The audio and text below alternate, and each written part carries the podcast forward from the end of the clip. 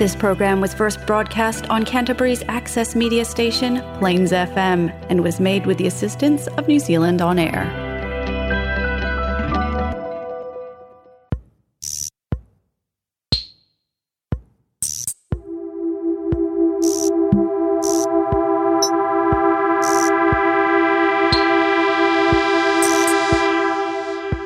You are listening to Art Not Science, presented by the Physics Room Contemporary Art Space, a monthly podcast of artist talks, panel discussions, and other events.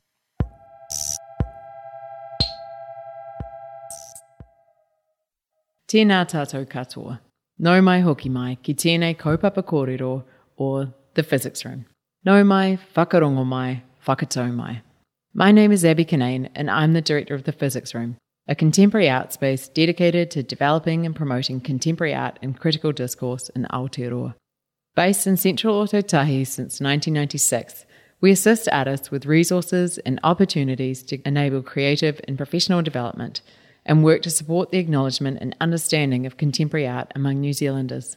Our goal is to actively seek links between the arts and other areas of cultural production and to involve art as a contributing voice in wider intellectual, social, and political debate.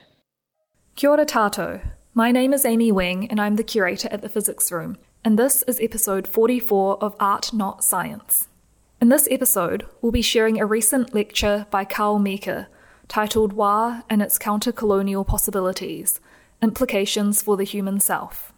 Carl whakapapas from Tūhourangi Iwi and is a professor in Aotahi, School of Māori and Indigenous Studies at the University of Canterbury, specialising in Māori and Indigenous philosophy with a focus on its revitalisation within colonised reality. This talk confronts the terms and concepts, time and space, from a Māori philosophical perspective and replaces them with the possibility that all things are in a state of profound nowness. Along with other Indigenous people, Māori identify with the notion of interconnection. In this lecture, Carl considers some of the intricacies of interconnection and its existence through Wā, which embraces the human slash non human, the invisible slash invisible, and the rational slash irrational. Wā is mostly translated as time and space, but Carl argues that the use of those terms immediately imposes a colonial gloss by separating things in the world from each other. Instead, he suggests there are other ways of referring to Wā so that it retains as far as possible its holistic sense. Where Wā is now thought of as orderly and linear because it is paired with time and space, Carl borrows Henri Bergson's term duration. Understanding it differently from Bergson in the Māori context, Carl speculates that Wā can refer to the overwhelming convergence of all things in the world. They are in the sphere of the now. In nowness, things are stupendous rather than manageable, excessive rather than knowable. This lecture was given on the occasion of Te Ha, an exhibition curated by the Physics Room's Toi Māori art intern, Taniora Tamati Rakati.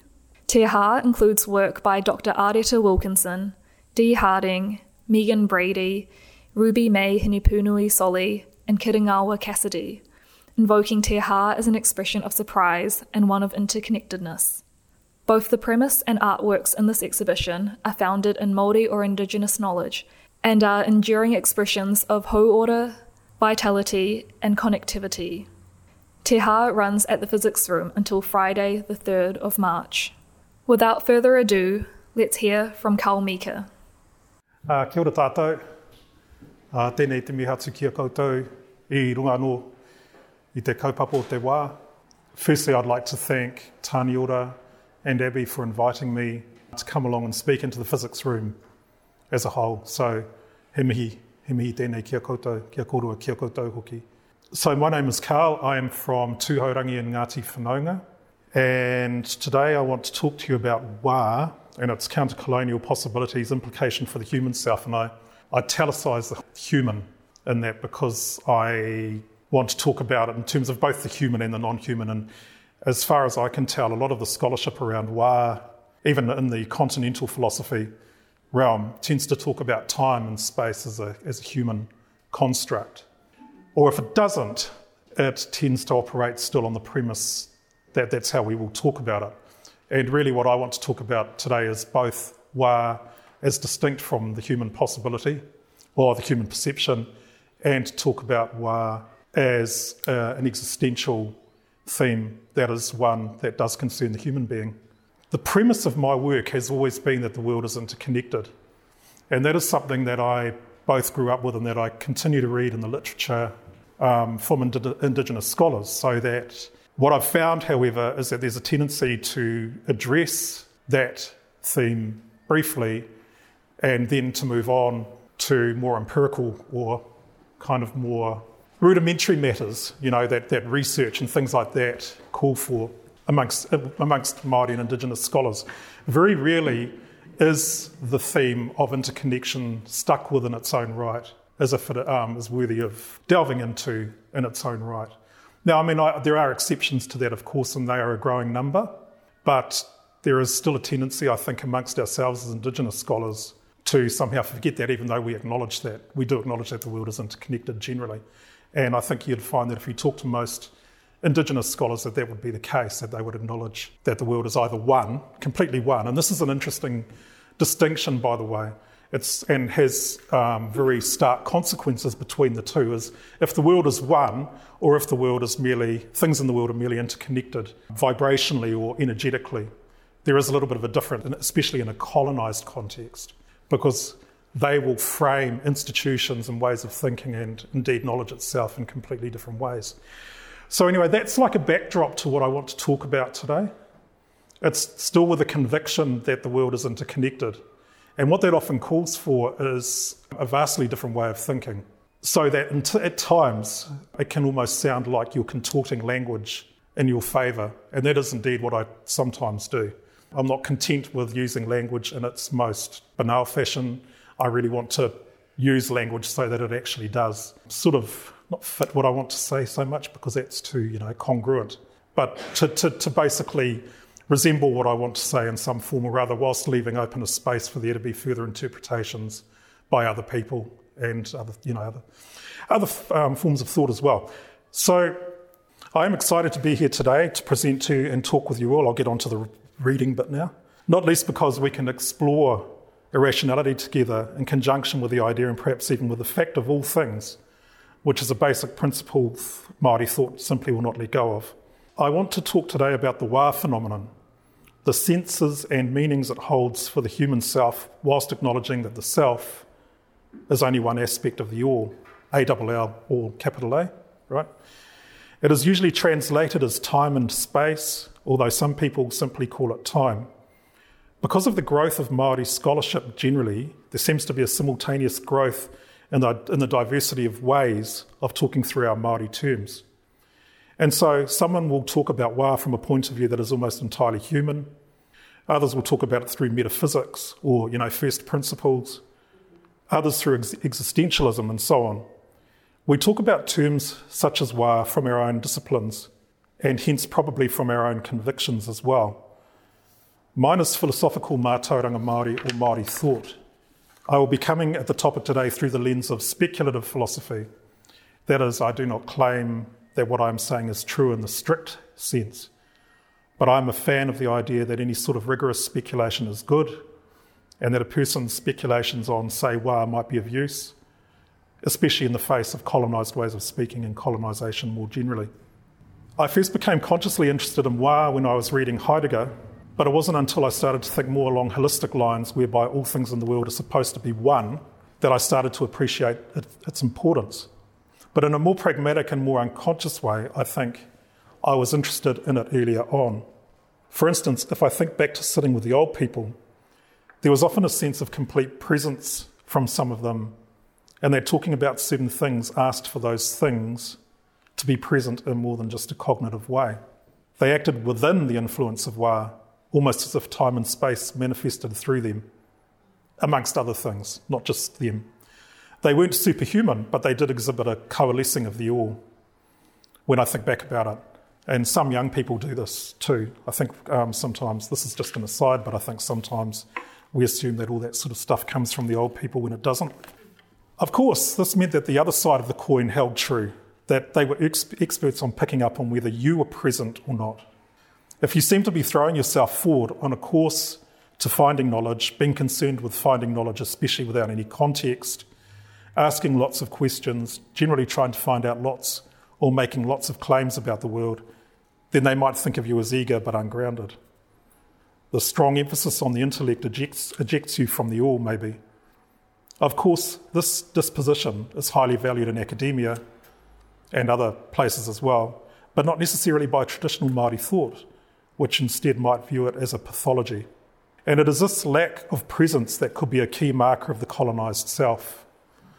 Over the last three years or so, I have started to move from talking about wa in a purely metaphysical sense, although I still retain that as the most important personally, and have incorporated an existential aspect to it the importance of the theme for the human self.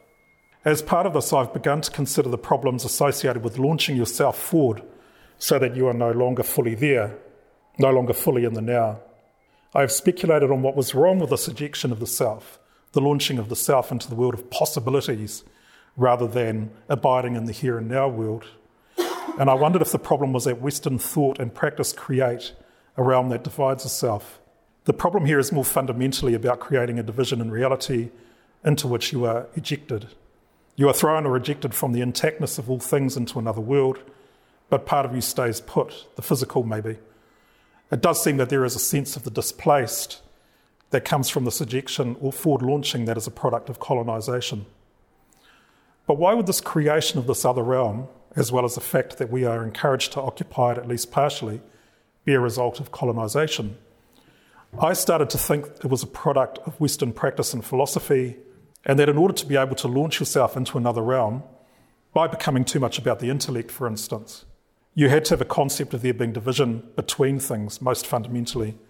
And to do that, you had to have particular notions of space and time set up. In other words, you wouldn't become too much in your head and hence less intact by the old people's standards without there being the presence of another realm. And you wouldn't have that other realm without there being certain notions of time and space. But my problem deepened. I started to conclude that any suggestion of time and space was problematic at least through those terms, because they immediately establish ruptures in what is meant to be one holistic ground of existence. And this is really what I'm, where I'm getting to the point where I, I, suspect we probably traditionally believed that it wasn't just the human self that manifested certain phenomena, it actually manifested also in the seen and unseen worlds as well. You are listening to Art Not Science, presented by the Physics Room Contemporary Art Space.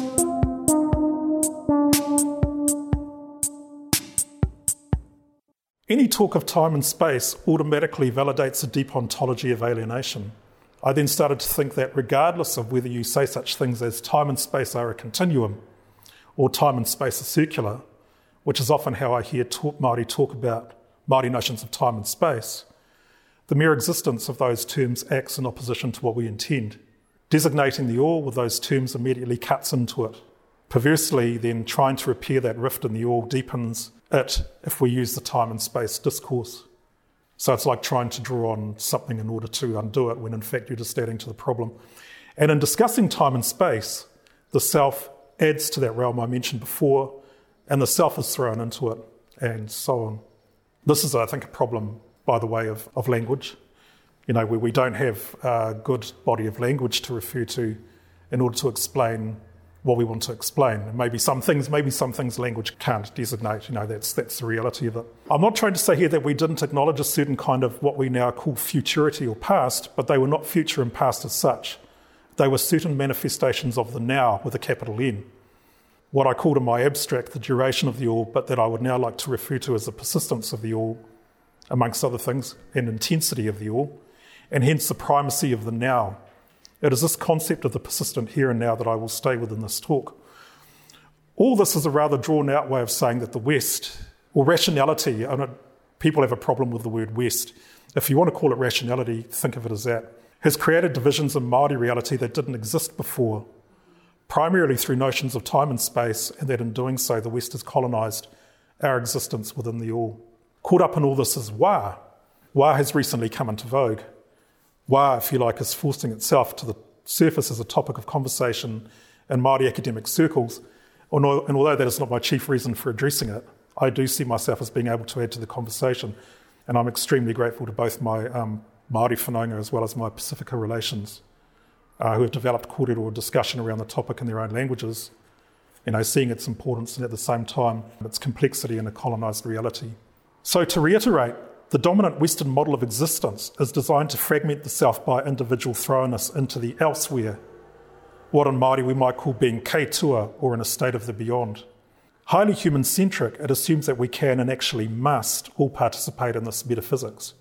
With the origins and the division between worlds proposed by certain of the ancient Greek philosophers, I have in mind here um, Plato and Aristotle, to the firming up of this division through Descartes and Kant, all subsequent institutions and ways of talking, at least from a Māori perspective, have been established to divorce the self from the full fabric of all things. The well-being of the human, human self is compromised, or at least from a Māori perspective, when the dominant discourse assumes that one move forward connecting with future possibilities, being excited about what is to come and the knowledge that is to come in the future.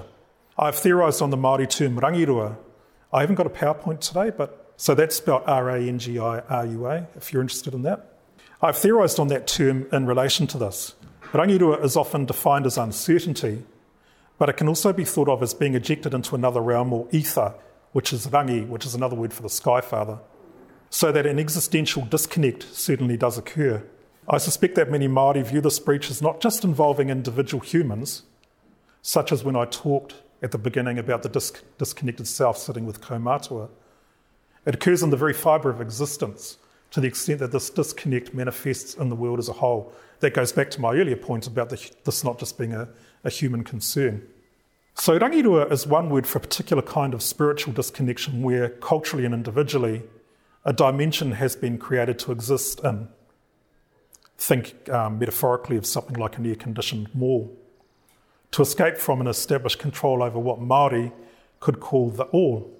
Deloria and Wildcat in, two, in 2001 hint at how the self displaces themselves from the messiness of the world with the following. This, this view is strangely comforting to all those who strive to arrive at objective knowledge by taking themselves out of the picture, so to speak, by avoiding our own, our own selves' emotions and feelings attachments and dislikes, which arguably determine more of our everyday lives in the world than biochemical processes identified in laboratories. In effect, the term rangirua translates literally to two ethers or two intonations. The outcome is that the self abandons the interconnected world in favour of a fragmented existence. Usually, this means being above the world in control of how it will manifest and in charge of its features. Another possible interpretation, interpretation is that one is dancing to two conflicting tunes. Are you familiar with the word rangi? Many will be more familiar with papa, but I think rangi is also very important. Another possible interpretation is that one is dancing to two conflicting tunes. Māori academic Cheryl Smith notes that for Māori, states of disconnection could result in illness. There are common terms for people who are considered ill through states of disconnectedness. They are considered to be more of the rangi state and lacking in presence. Terms exist such as rangirua confusion, wairangi mad, haurangi drunk, and porangi mad.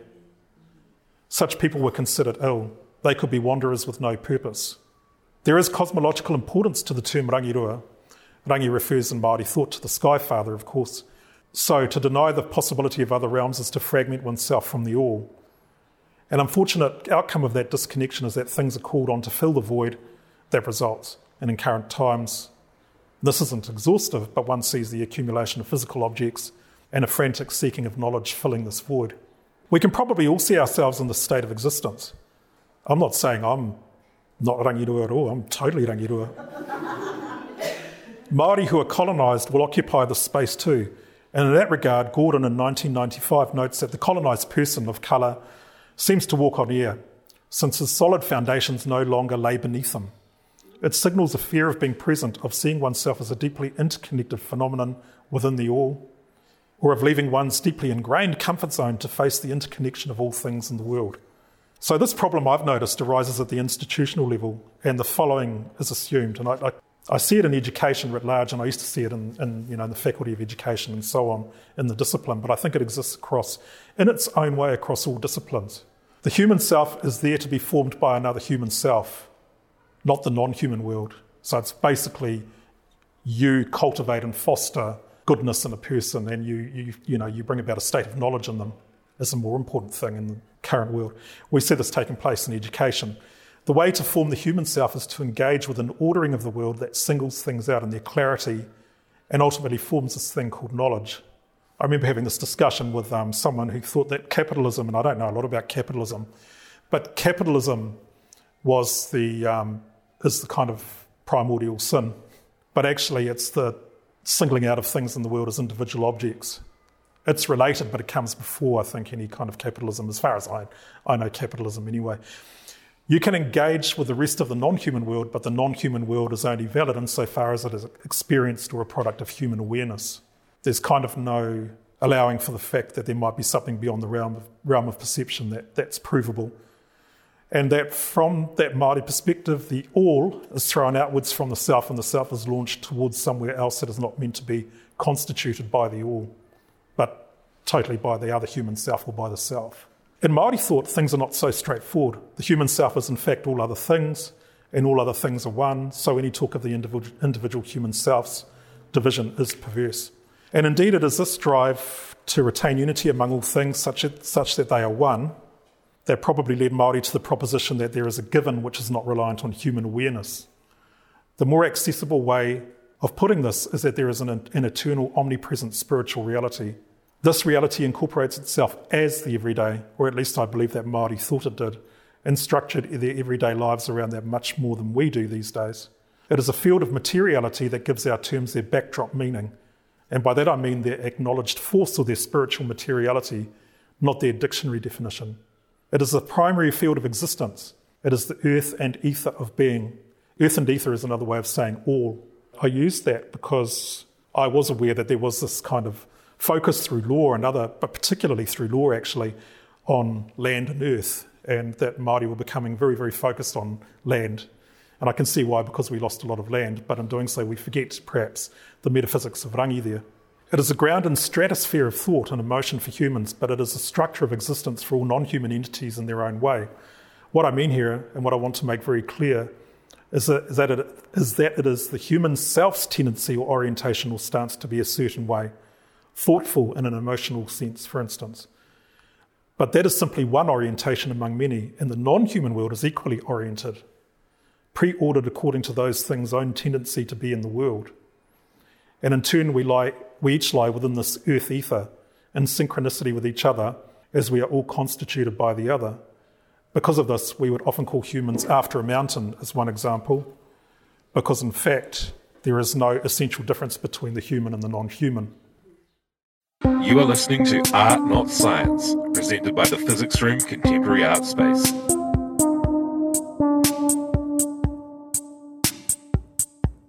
Our human and non human existential ways of being in the world must therefore have immediately re- immediate regard for the oneness of all things.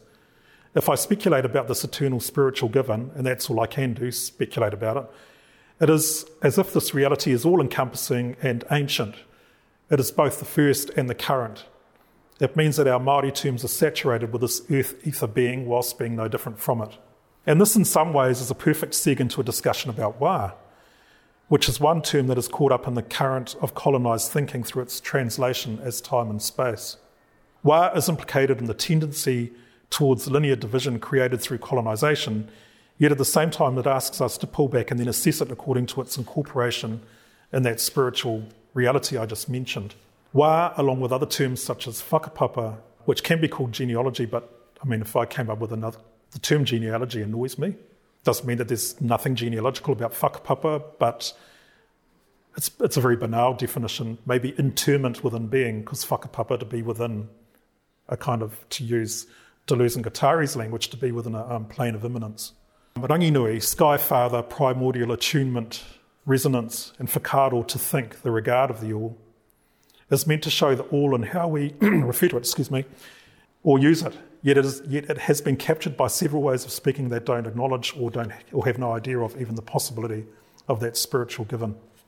The translation of wa as time and space is particularly insidious, though, because it both disregards the unity of all things such that they are one, and it also herds Māori forward as one along a narrative of progress and development Quite apart from the chirping optimism of the discourses of progress and potential, though, which I won't go into today, rendering wa as time and space is the very first step in dictating how objects are to be conceived in their single reality.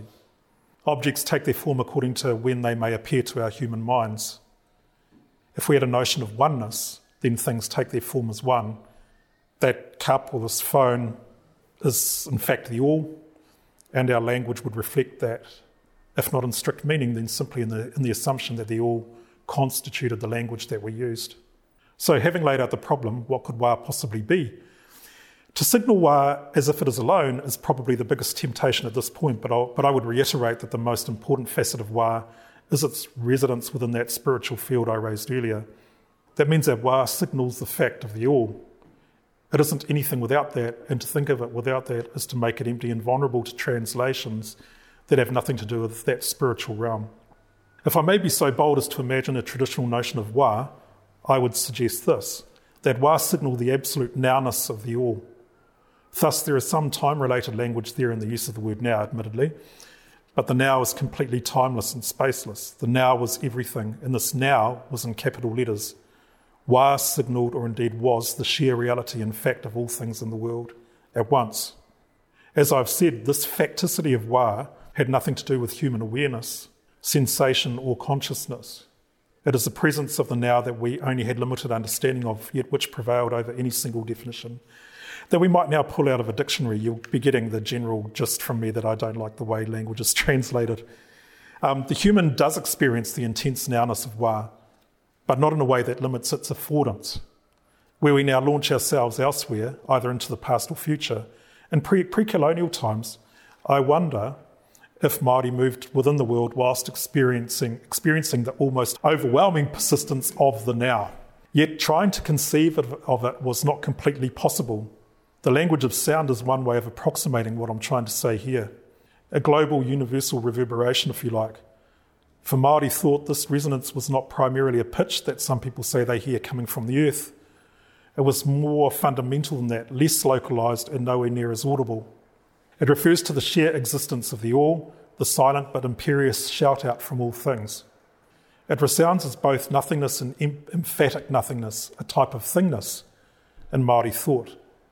As far, and there, there's an explanation for that, but I don't have time to go into that today. As far as we humans relate to it, it was nonsensical as well as vaguely understandable, but always paradoxical. Maybe, maybe another way to put it is it kind of contains to it a hint of the absurd. This resonance was never orderable, at least it wasn't insofar as we have been taught to order things in rational thought. Really, this experience is not limited to the language of sound, but I decided on using that language because it seemed closest to what I was trying to get at However, we talk about it, the now impinged on all human understanding and experience, saturating the existence of both human and non human. It persisted, is another way of putting it. Further, our encounter with individual objects would have been different. We might have encountered a mountain as if it were much fuller than how it appeared. Again, thoroughly implicated by all other things. The thing before me would have possessed an excess, would have had a substance to it that went beyond my understanding. I would have understood that implicitly, perhaps intuitively, without realizing it, and responded accordingly, retaining the belief that both the object and I were implicated in the all, as I did refer to it. The world as a whole and its objects, in their brute, loud nowness, would have been points of mystery for me, eluding my full knowledge, but linking with me through my emotion and gut responses. They would have been outrageous, stupendous even. I want to say here something about excess, excess, which has certain versions in Māori narratives of creation. I suspect that excess was something venerated. We might have danced with joy at being ignorant of something, or indeed at being simply ignorant, because we understood that any one thing was in fact that earth ether being and couldn't be known. To know would have been something strange. Madness, madness nowadays is an undesirable form of excess. The Māori term porangi, though, which has been translated as an undesirable form of excess in the term in the vein of madness, may well have signalled that someone was totally immersed in and experiencing that excess of the all. This was probably not at all undesirable. Several terms in Māori indicate an excess of the spiritual and hence meaning. Kuare, which means ignorant in Māori, is in fact a hollowness that nevertheless reverberates with something.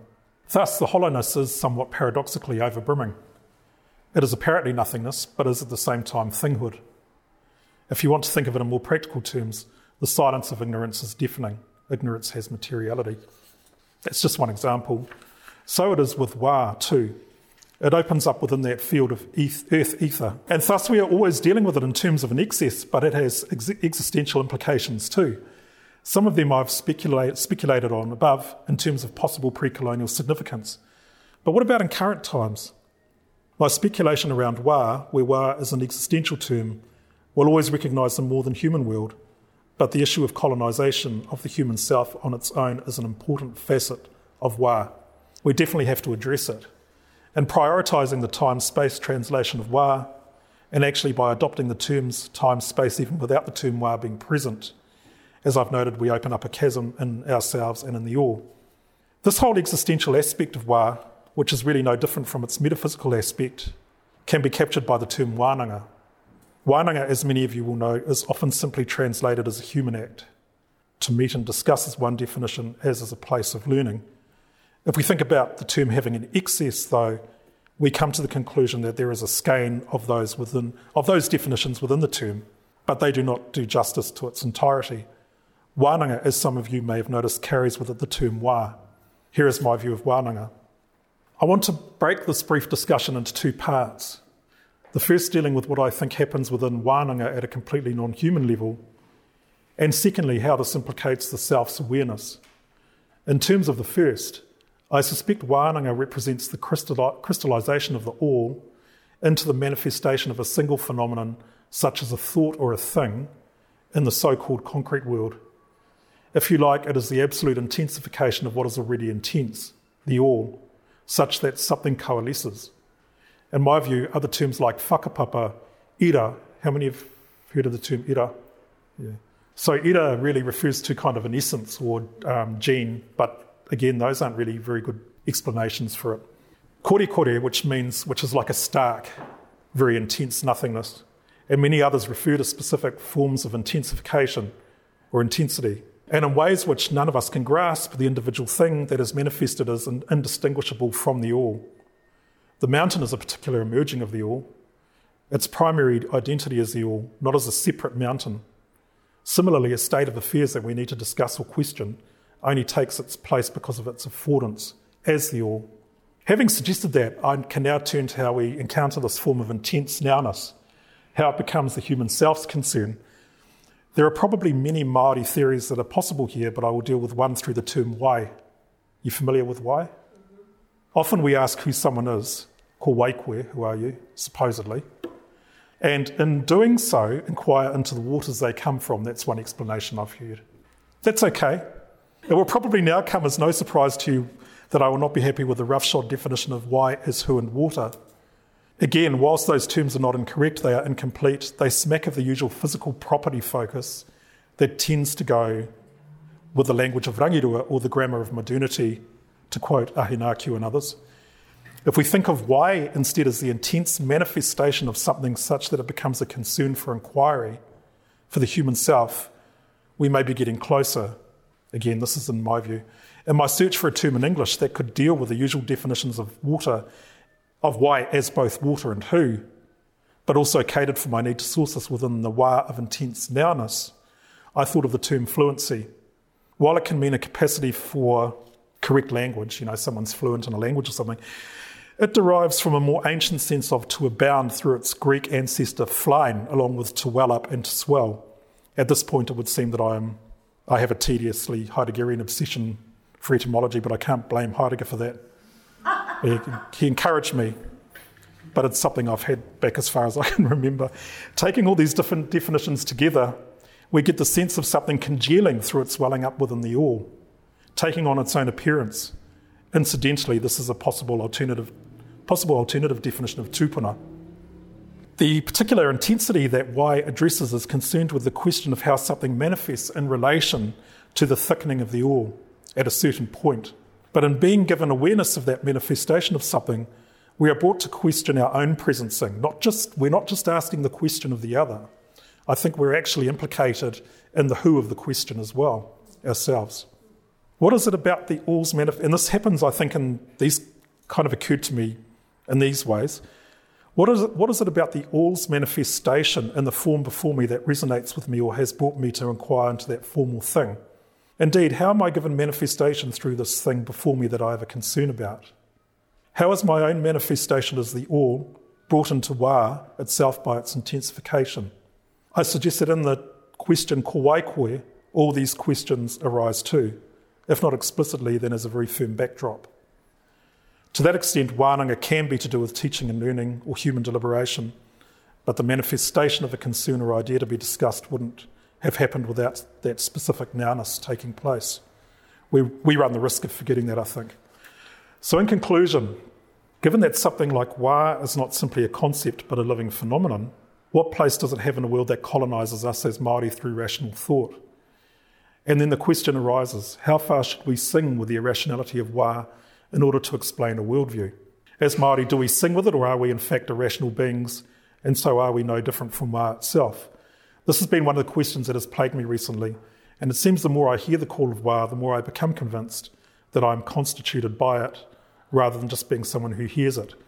In other words, a Māori worldview might say that the eternal refrain of wa doesn't just guide us, it is us, along with any other thing in the world and every other unseen entity, and so on. Along with all other things in the world, its resonance implicates all things, brings them into being, and sustains them allows them to persist in what they are, which is not as individual objects, but as all other things. And the way these things come into being are sustained and persist does not accord with the so called rational view of the world, the one that we're normally taught in schools and so on, universities. Their coming into being is irrational, dark, sometimes palpable, but basically unknowable. As the resonance of Wa speaks through anyone, so the self will be irrational. Um, that finishes my presentation for today, but I look forward to engaging in a discussion with you. Kia ora.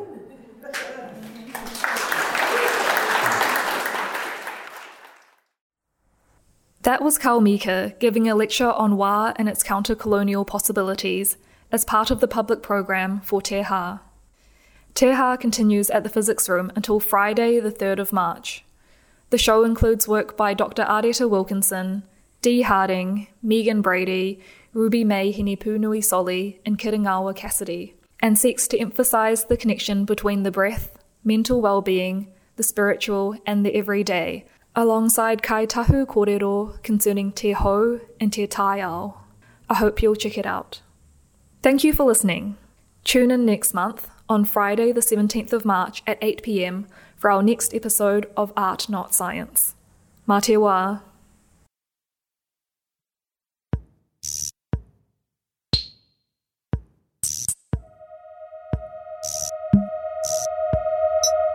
The Physics Room is generously supported by Creative New Zealand, the Christchurch City Council, the Rata Foundation, Three Boys Brewery, Signtech, and the Crater Rim.